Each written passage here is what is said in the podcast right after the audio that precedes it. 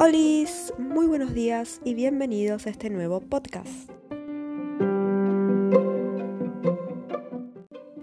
El día de hoy vamos a estar hablando sobre la historia del circuito productivo de la leche, teniendo en cuenta tanto su definición como las diferentes actividades económicas involucradas en dicho proceso, que es de gran importancia en el sector productivo de nuestro país.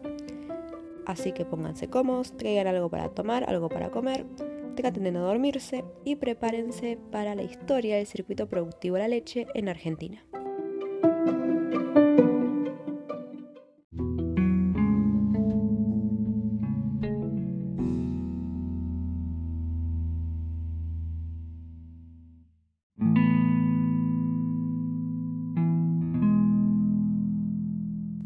En primer lugar, para entender todo lo que será explicado a continuación, debemos saber qué es un circuito productivo, mismo que es definido como un conjunto de actividades, eslabones y o procedimientos que realiza el ser humano cuyo objetivo es la elaboración de un bien o servicio.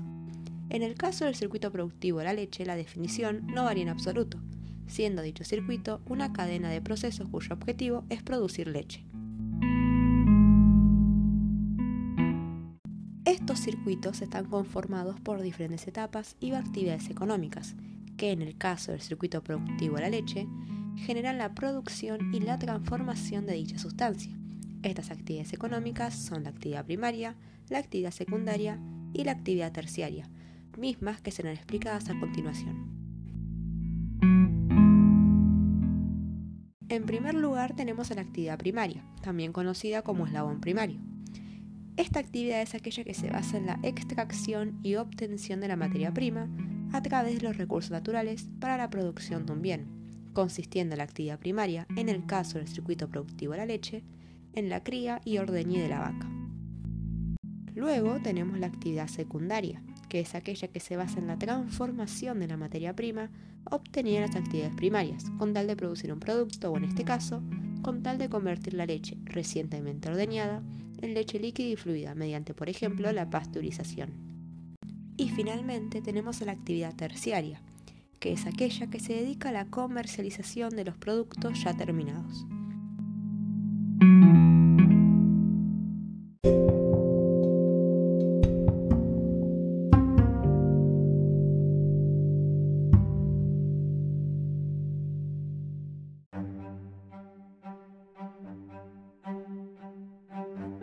Y ahora la pregunta es, ¿en dónde se realizan estas actividades?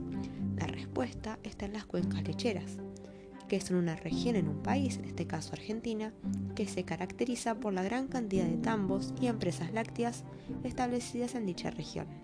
Regiones que cuentan con una gran cantidad de pequeñas y medianas industrias lácteas, cuyas elaboraciones son con frecuencia destinadas al consumo interno.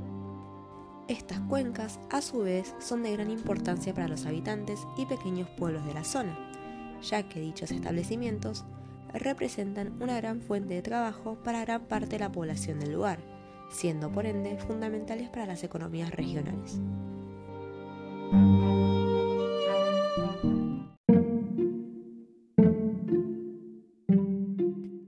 Y ahora, lo que seguramente muchos habrán estado esperando desde el principio del podcast, es la historia del circuito productivo de la leche en Argentina. Y para comenzar a explicar dicha historia, debemos saber un dato de vital importancia, y es que en Argentina y en América no habían vacas.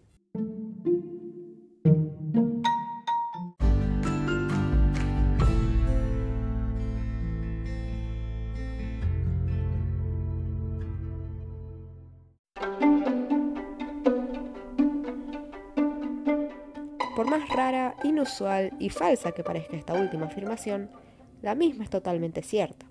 Esto se debe ya que la llegada de las primeras vacas a América se dio con la llegada de Colón a nuestro continente, evento que se dio en el siglo dieciséis. Es por esta razón que los indígenas no solo jamás habían consumido dicha sustancia, sino que además jamás habían desarrollado métodos para producir leche. Es por esta razón que los indígenas, cada vez que los españoles entregaban vacas, decidían matarlas, viendo simplemente a las mismas como alimento, teniendo los españoles por ende que realizar todo el proceso productivo. Es por esta razón que muchos afirman, y están ciertamente en lo correcto, que la producción de leche es de origen europeo.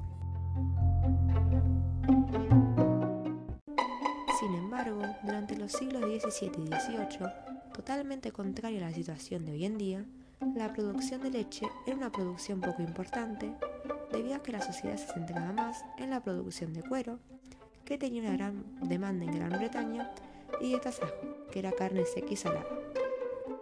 Sumado a eso, la producción de leche era en condiciones totalmente carentes de cuidados higiénicos y de supervisión de la calidad de la leche producida. Asimismo, durante esa época, el ganado vacuno era criado y mantenido dentro de las ciudades debido al peligro que los ataques indígenas representaban. Pero a medida que los pueblos fueron creciendo, dicho ganado fue trasladado hacia las zonas rurales como hoy en día. Pero no fue sino hasta la Revolución de Mayo, a fines del siglo diecinueve, que la producción de leche comenzaría a tomar severa importancia y fuerza, ya que fueron los inmigrantes que llegaron con esta revolución, integrantes ingleses, españoles, escoceses y vascos, quienes encararían la producción láctea como una actividad comercial garantizada. El origen de esta iniciativa se debe principalmente al hecho de que en la dieta de los europeos la leche ocupa un lugar muy importante, contagiando así esta costumbre a los pobladores locales, incrementándose así el consumo de la leche y sus derivados en la región del Río de la Plata. No obstante, antes de dar por finalizado la historia del circuito productivo de leche y de este podcast, debemos saber un término más, que es el término y la definición de tambos. Como se dijo en un principio, las cuencas lecheras son aquellas zonas que cuentan con una gran cantidad de tambos y empresas lácteas establecidas en ellas. Y estos tambos son instalaciones y o establecimientos rurales en donde se realiza el ordeñe y toda explotación rural dedicada a la obtención de leche cruda que luego será vendida al por mayor, perteneciendo por ende al eslabón primario. Sin embargo, en su origen, los tambos no presentaron las características recientemente mencionadas, surgiendo en realidad en la tercera mitad del siglo diecinueve lo que se conoce como tambos urbanos, que eran establecimientos que vendían la leche al por mayor y que abastecían a la población argentina con leche fresca a todas horas, puesto que hasta ese momento la población nada más podía adquirir leche hasta las diez de la mañana, ayudando así a combatir el fraude del agregado del agua. Sin embargo, con la urbanización de los pueblos, los tambos urbanos pasaron a ser tambos rurales, que es exactamente lo mismo, pero ubicado en el campo, tal como se conoce hoy en día.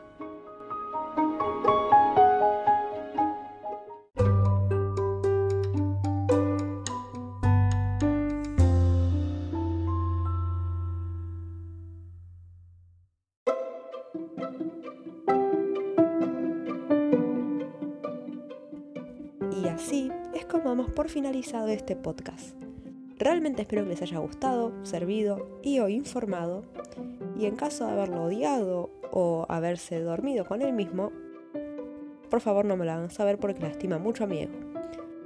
Y yo me despido deseándoles una buena mañana, tarde, noche, un maravilloso día, y tal vez nos veamos en otro podcast. ¡Nos vemos!